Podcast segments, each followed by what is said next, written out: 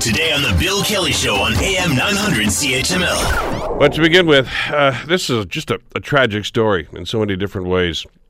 This past weekend saw, well, a good Samaritan who tried to break up a fight in a city area downtown, right by a convenience store, and he was shot and killed. Yosif Al Hasnawi is uh, the 19 year old that we're speaking of here right now.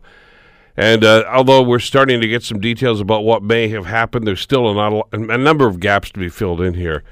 And, and a number of questions, I think, that need to be answered about how this happened, why this happened, and frankly, how it was treated, which is another wrinkle to this that we're just finding out about over the last few hours. Joining us to try to put some uh, light on this is Ross McLean, crime specialist, security expert, of course, former Toronto police officer. He joins us here on the Bill Kelly Show. Hi, Ross. How you doing this morning?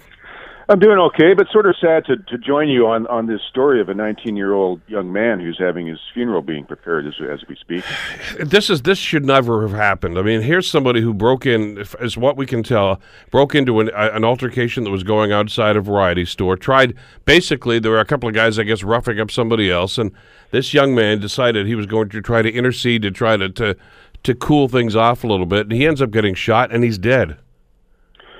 Yeah, let, let, let's talk a little bit about that, Bill. We've talked over the course of this year and even last year, talked about the, the amount of gunplay that's been going on, shootings that have been going on in Hamilton. The Hamilton police are, are working to get on top of it.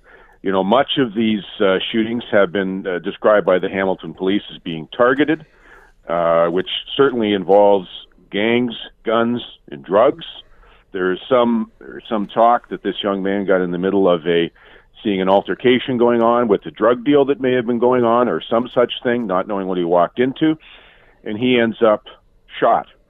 So, you know, the question for me, Bill, is is how are the police supposed to manage this under the current system we've got set up? Here you have this young man, a great young man by all means, walking down the street, sees something going on that as a citizen he wanted to get involved in and intervene.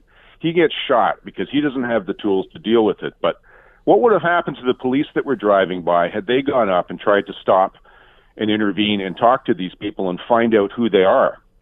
Would they get a complaint lodged against them for speaking to someone?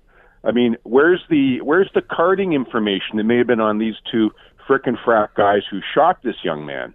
I mean, you have a description of one guy with a ponytail, the other guy balding in their 20s. I suspect that in days of old, police would know exactly who these two guys are already.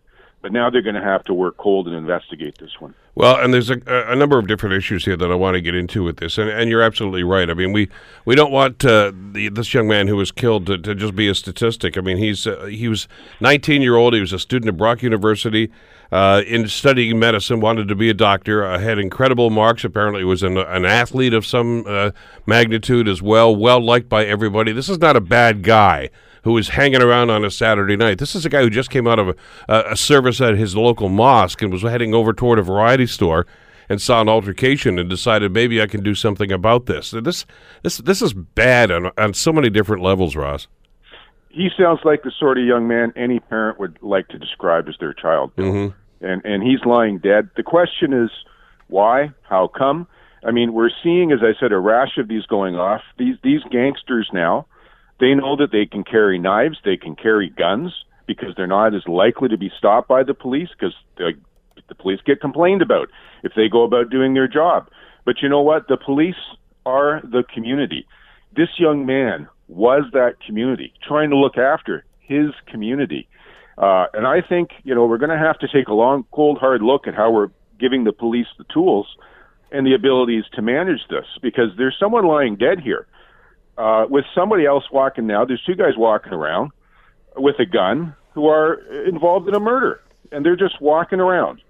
And uh, I think it's it's time for the community to get a little bit upset about this and start dealing with some of these uh, some of these criminal problems, these shooters. Want to hear more? Download the podcast on iTunes or Google Play and listen to the Bill Kelly Show weekdays from nine to noon on AM 900 CHML.